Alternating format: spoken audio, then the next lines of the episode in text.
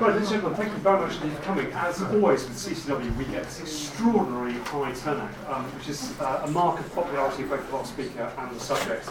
And I hope the research centre itself.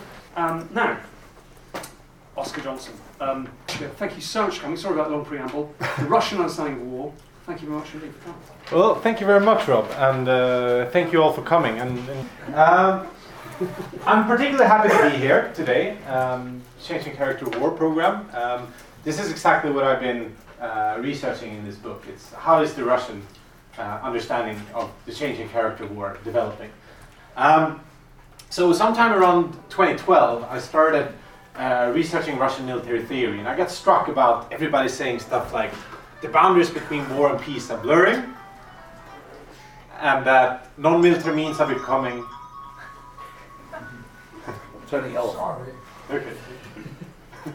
that was the roll call. And that uh, non-military military means are becoming more important than military.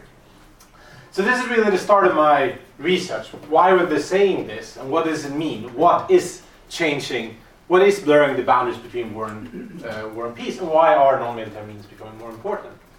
If you follow this topic closely, you kind of started to notice that the last years, Western military leaders and political leaders have started saying the same things, but it was a significant time lag in maybe about five years where um, I think the Russians were pioneering this quite a lot as well.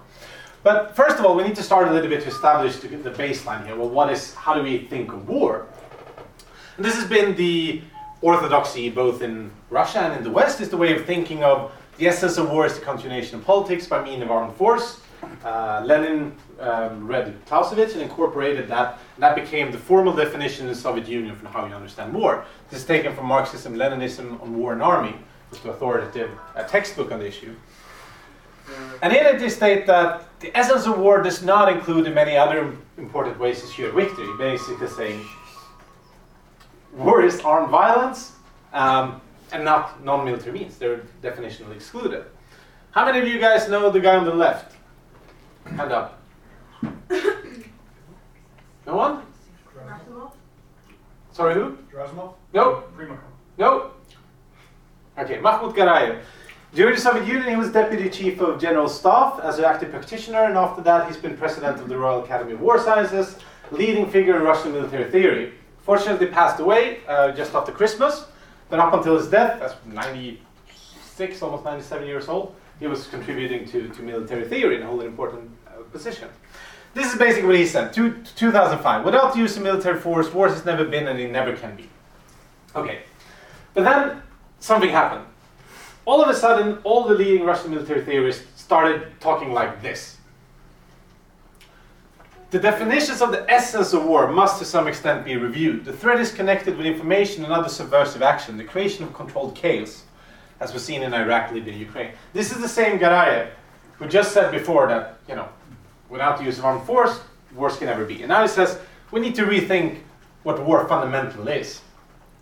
And this has to do with information and the creation of controlled chaos, which is a, a concept that I will explain a little bit, but it will be read synonymously as color revolutions. Another example, this guy you should know. Gerasimov. Gerasimov, exactly. He's saying color revolutions are the main means of achieving their political ambitions, and by there he means the West. He says, Today it's obvious that the line between war and peace is blurring, and that non military means and forms of struggle have a quite a violent nature. So, means that we traditionally not thought violent uh, today as a quite violent nature. Bonus points, I'll get a copy to the one who gets this guy. It's not that far off. Okay, good. Then I don't have to buy it. it's uh, Deputy Defense Minister Kartapolov. Uh, before that, he was head of uh, Western Military District. He put it at this. A classical war of the 20th century consisted usually of 80% violence and 20% propaganda. New type war consists of 80 to 90% propaganda and 10 to 20% violence. Okay, so this is just a brief overview. What are the leading figures saying and how they um, changed the way they're thinking about war? How many of you have seen this one? That's Gerasimov's article. Yeah, this is from his uh, January 2013 article. And you're not supposed to see all of it, but the only key part that got a lot of attention is this one the correlation of non military to military measures um, are 4 to 1, i.e., that is to say um, that non-military means are four times as important as military. And this is supposed to um, represent a, a, schematic view of conflict. This has been kind of wrongly popularized as the Gerasimov doctrine because it was basically the only article that Western observers has read before Russia invaded Ukraine, and then it was took as a very neat and comfortable way of saying, haha, this is how Russia does modern war.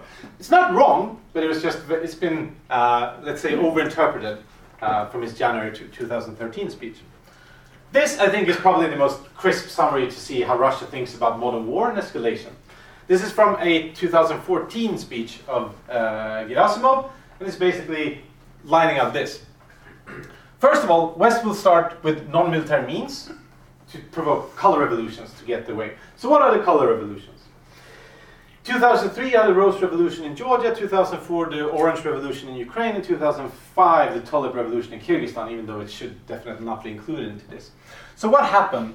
In the Russian eyes, they saw that the West had been so effective through uh, information influence, ideological influence, diplomatic pressure, support to NGOs, um, and the use of intelligence services to basically brainwash the inhabitants of these countries to overthrow their corrupt autocratic rulers. Um, and then afterward, after them came notably more pro-Western leaders, Saakashvili in Georgia and Yushchenko in Ukraine. This understanding of color revolutions then expanded with the Arab Spring, which was also in Russia co constructed to be part of color revolutions. And of course, as probably you all know, the 2013, uh, 2014 Euromaidan, 2013 Euromaidan, 2014 Euromaidan revolution as well. This is all seen the way that West would prefer to get their way in international relations.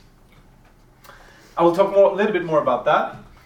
If that doesn't work, then we'll escalate to the concealed use of force, using special forces, supporting armed opposition, using private military security companies. Can anyone come up with examples when we, the West, have done this?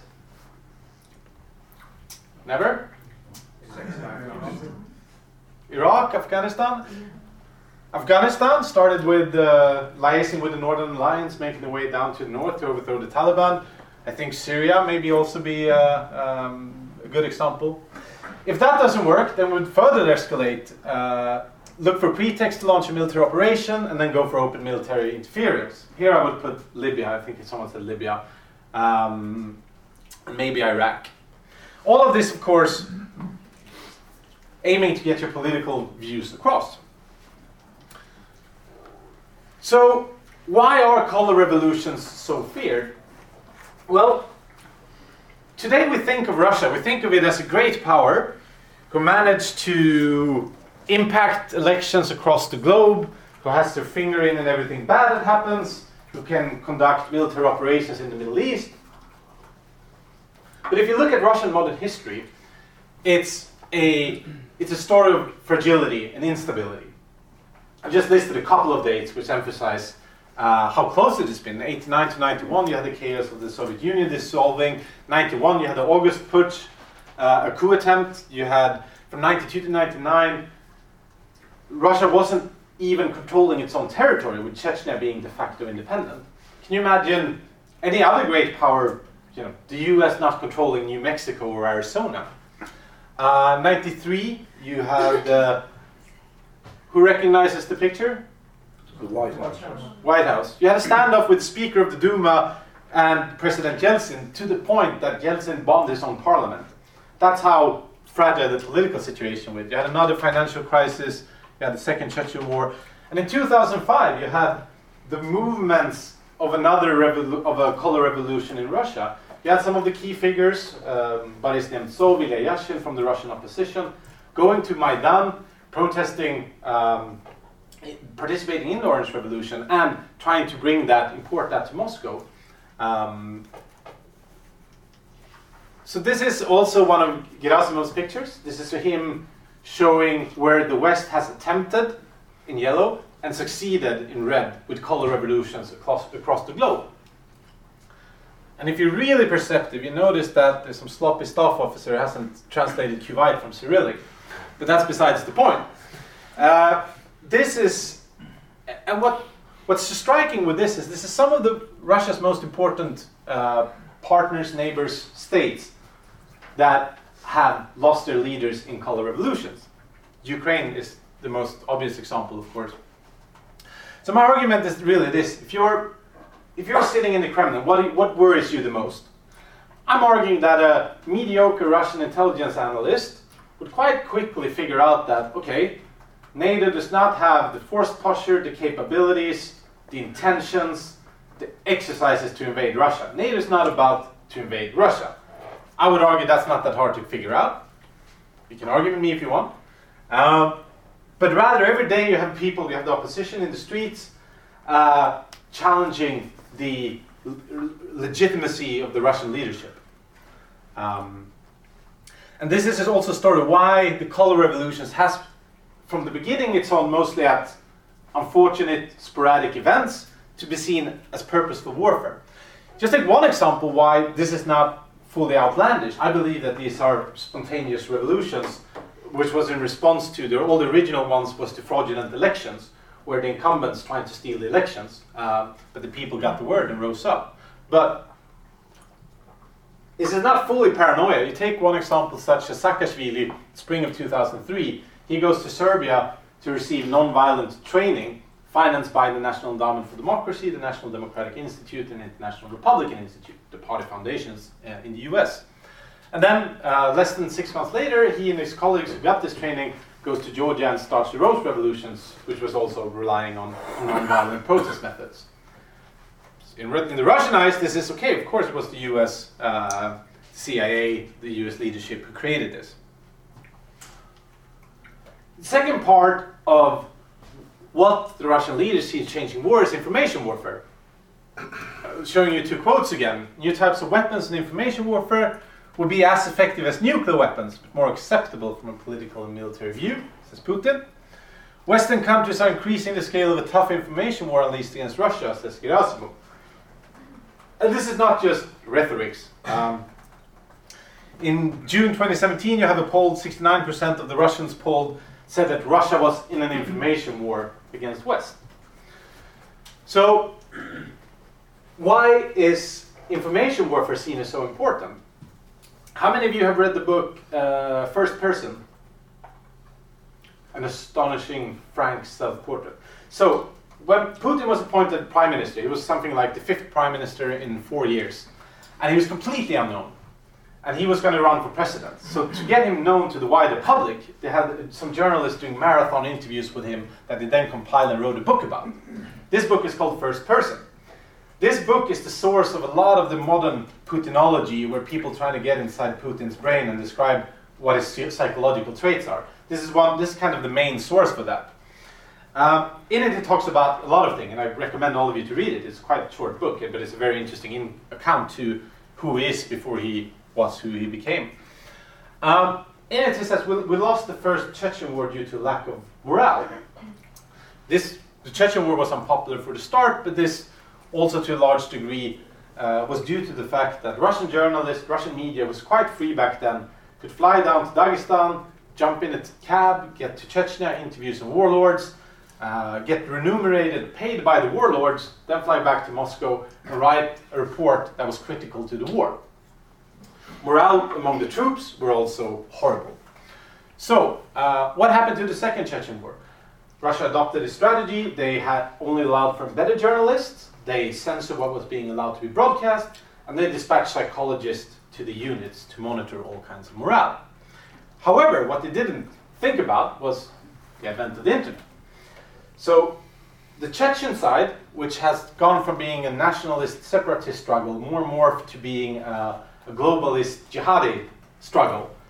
It was basically where you went if you were a global globalist jihadi back in 99, something like Syria was a couple of years ago. I don't think that many people want to go to Syria now.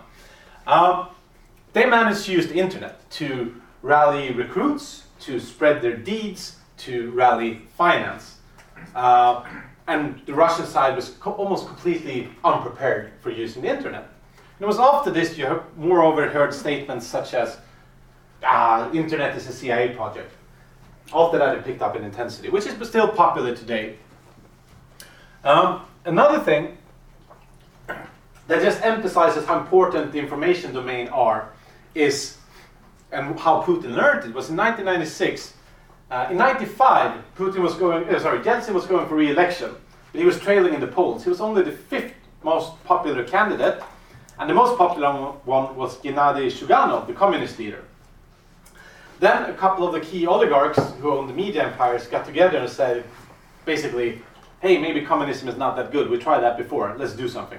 And it's like, okay, maybe Yeltsin is better. So within a very short span of time, a lot of compromising material was being pumped out on Zyuganov, and a lot of positive reporting was being pumped out on, uh, on Yeltsin. Yeltsin managed to secure re-election by quite a narrow margin. What was the first thing Putin did when he came to power?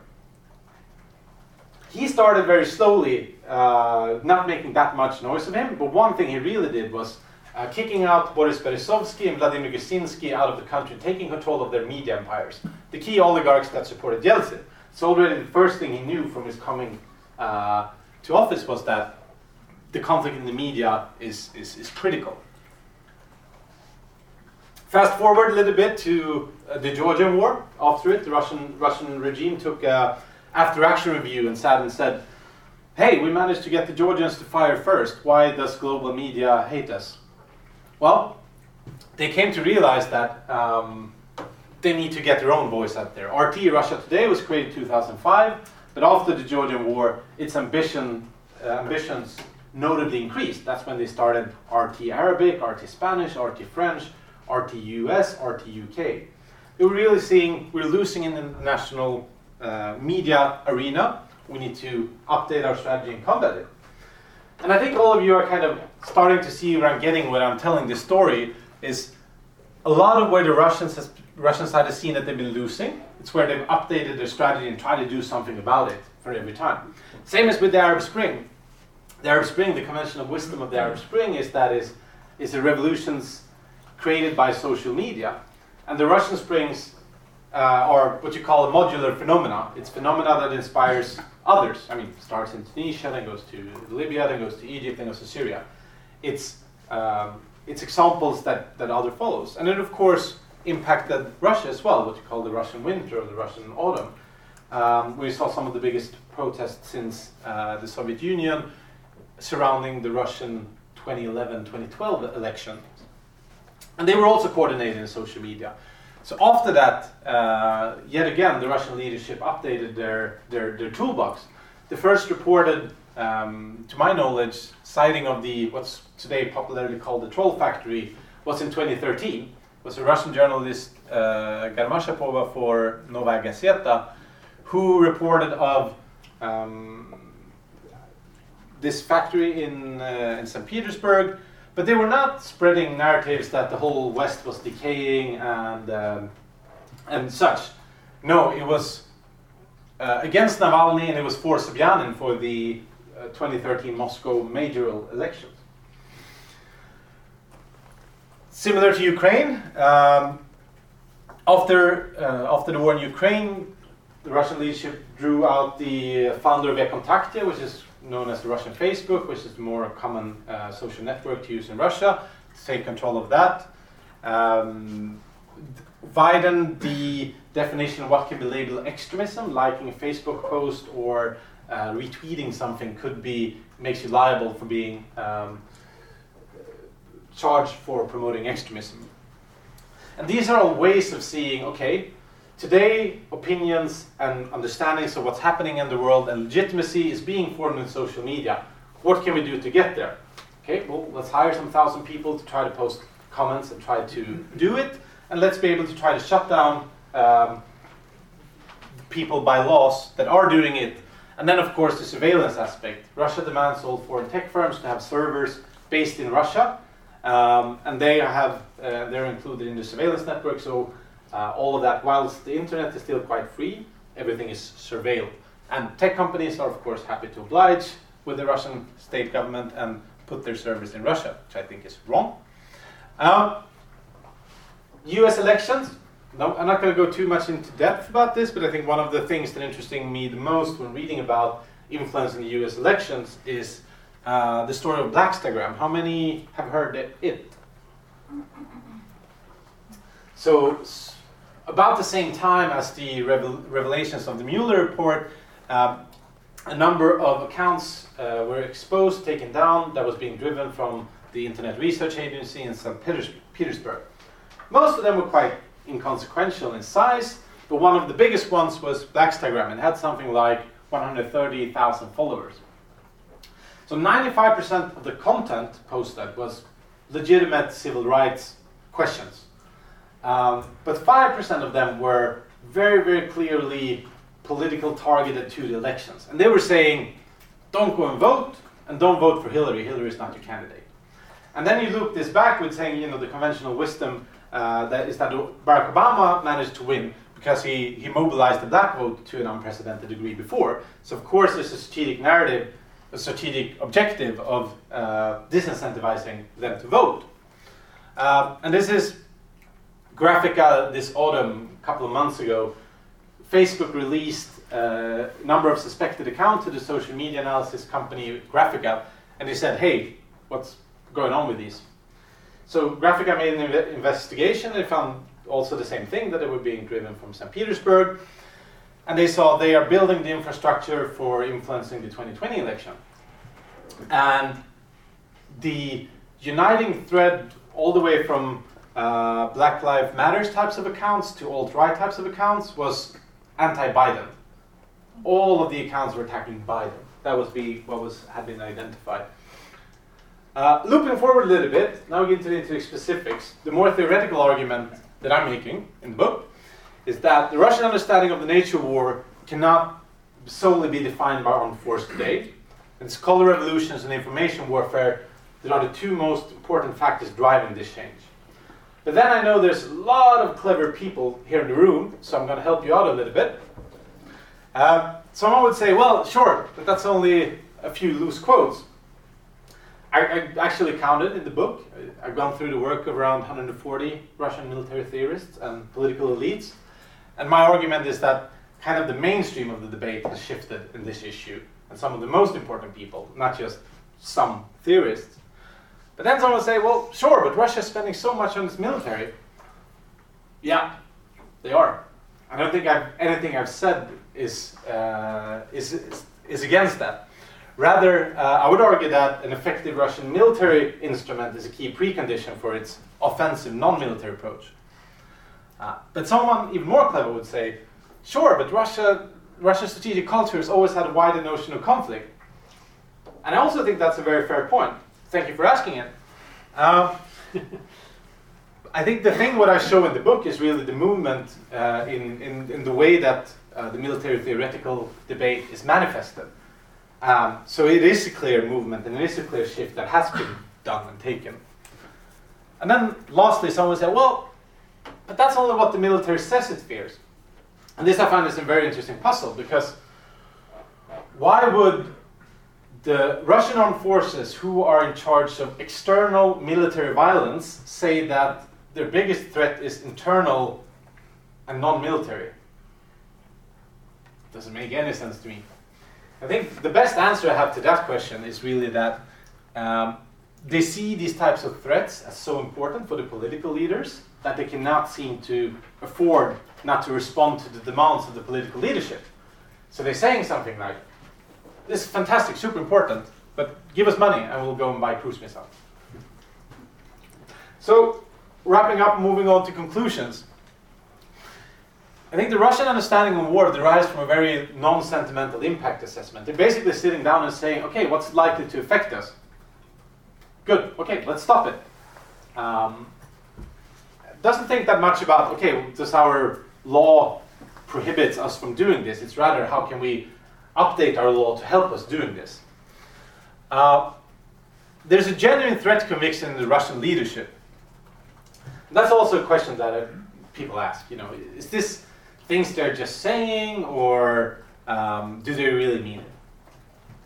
I think almost exclusively you should take the Russian leadership by the word. Not when they say, okay, we're, we're not in Crimea, but rather the way they're looking at uh, the world.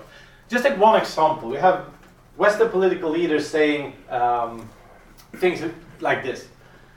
We don't think the sanctions will, will, will make Russia behave the way we want to, but maybe it will increase uh, it will increase the, the conflict among the oligarchs and then they get rid of Putin. Maybe that's a fair assessment, I don't know. But what we're saying straight out is we're, we're hoping for regime change in Russia. So when Sergei Lavrov goes out and say, well, um, the West is trying to engineer re- regime change in Russia, he might not necessarily be wrong. I don't think we are. I just think we're very bad at, at understanding the consequences of what we're saying sometimes. Russian offensive approach is very often a reverse engineered uh, from it, what threats it has perceived, plus a dash of paranoia. If you know, if Russia's been hurting because uh, they get a lot of bad international press, well, then they expand their international uh, media operations. If uh, perceptions of world, uh, perceptions of legitimacy are being shaped in social media, of course they then expand their work into social media. What does this mean? From the Russian side, the strategic deterrence and subversion operation is already underway. Uh, deterrence, mostly military, includes a wide range of military maneuvers, military signaling. Subversion operation, um, mostly connected to um, our elections. Our hopes of de escalation is most often misplaced and unlikely to produce lasting de escalation.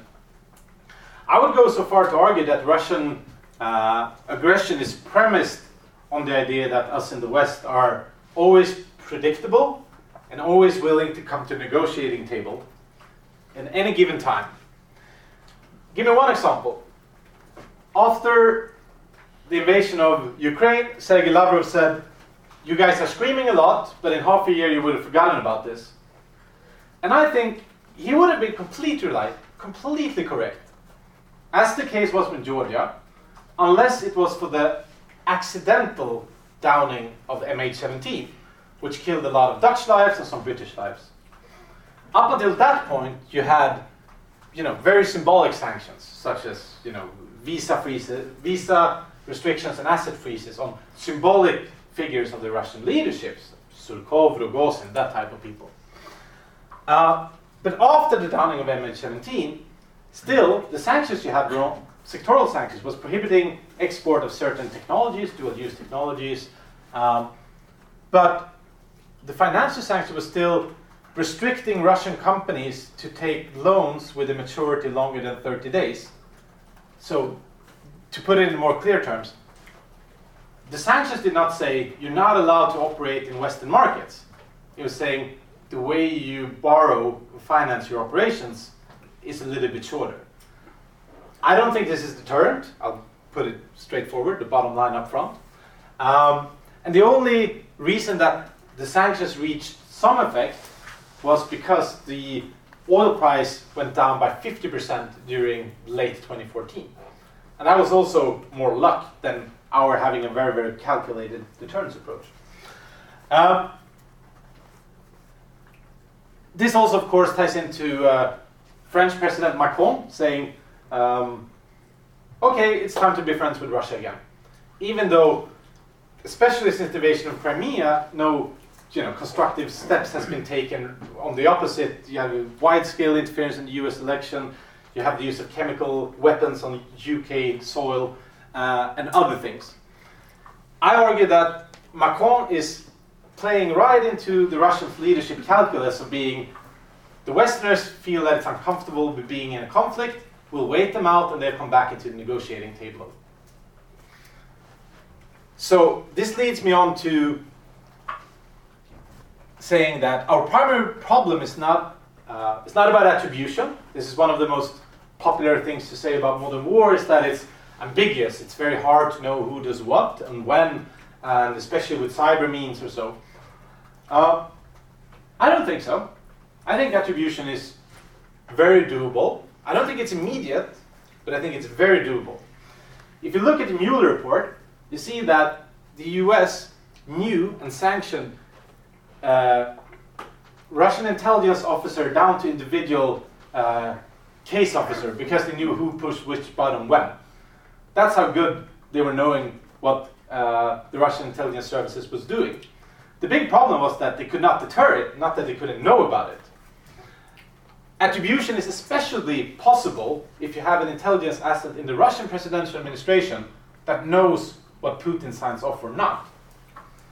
Uh, you can take the example with Iranian tools. It was a story that Russian hackers hacked Iranian hackers and used Iranian hackers' tools to make it seem like Iranian hacking operations. Well, some might say, well, this underscores that it's hard to know who does what. Sure, but the story also got out, which means that attribution is possible. You take the little green men in Crimea, which is a derogatory term for, for Russian special forces. The innovation with that was not that they took off a flag from the arm and said, haha, I wonder who this is. The innovation with that was that they looked at us, with us, I'm talking about the, the, the West, and they said, You have no determination to stop us whatsoever. We will offer you a way out of this. Um, and we took it. There's a, there's a Swedish book who uh, analyzes the Swedish media reporting, and the first 24 hours, Swedish media said Russian forces. But then on the second day, they said unknown forces. And then they were unknown forces for like one and a half weeks. And then it became Russian forces again. Uh, our primary problem with contemporary warfare is not about law. I know Swedish law a lot better than I know British law. But every time you talk to a good lawyer and you look at what are the legal spaces for the armed forces and other agencies to counter modern warfare, it's actually fine. It's not a problem. Um, lawyers are not that worried. There are always lawyers who so you see problems, and there's always lawyers who see solutions. The lawyers who see solutions are the ones you should talk to. But it's not, it's not, we're not a legal problem. We're having a political problem of, of lacking determination. Our main problem is about deterrence. We have a quite fair idea what's going on, but we don't have the will to, to counter it. However, deterrence is quite tricky. You cannot deter everything. Is it reasonable to think of deterring Sputnik broadcasting lies or RT UK broadcasting lies? No, probably not. Is it reasonable to deter the use of chemical weapons on British soil? I think so. I think that necessitates um, a tough response. I think, I just want to add that this is the last one. Uh, if you want to see someone to start thinking about this correctly, I would, I would say look at the US National Defense Strategy 2018, signed by Mattis and worked out by some really good people around it. What I see when I read it, I think I see a recognition of most of the things I've been saying today. They have talking about handling the long-term strategic uh, competition, which is a uh, phrase deriving from Andrew Marshall, the legendary founder of the Office of Net Assessment, who's one of the best guys for thinking about uh, conflict within systems. It's a way of, of saying that in it, Marshall writes, for planning purposes, the competition is the confrontation is endless, which means we cannot have the attitude that we're having today that oh, this is a temporary problem, this will go away.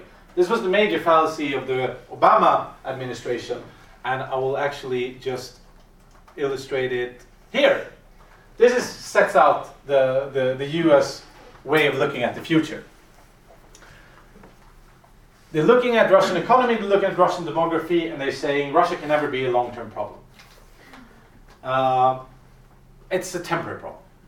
And this is still a common idea among uh, the American leadership. I think it's completely incorrect, both of them. Russian demography is not as bad as, as the general uh, narrative is saying. Russian economy is only relevant to judge Russia's Russian capabilities depending on how big of a priority is it for the political leadership. In other words, they don't need strong economic growth um, to be a politi- to be a threat. They don't need strong economic growth um, for reaching its subordinate for its highest uh, goals, which is ensuring the, the security of the regime and being a great power. Okay, I got sidetracked a little bit. They're also saying this. We need to be. Jesus. This is modern stuff. Uh, the US needs to be strategically predictable but operationally unpredictable. And this is a little bit what I was alluding to when I was saying that Russian aggression is premised on us being predictable. We stop need to stop doing that. So I think I think in thought, I think the, the Americans have come a bit of, of understanding this problem set and thinking what to do about it, but there's a lot left to be done. Uh, I think I'm going to stop there. I'm not going to be so cheeky to tell you uh, to, to buy my book, but the commander of the US Special Forces, he put it on his reading list. And I don't know him, but I'm sure he has an excellent judgment. Uh, There's one way to find out. now. Thank you very much. Thank you.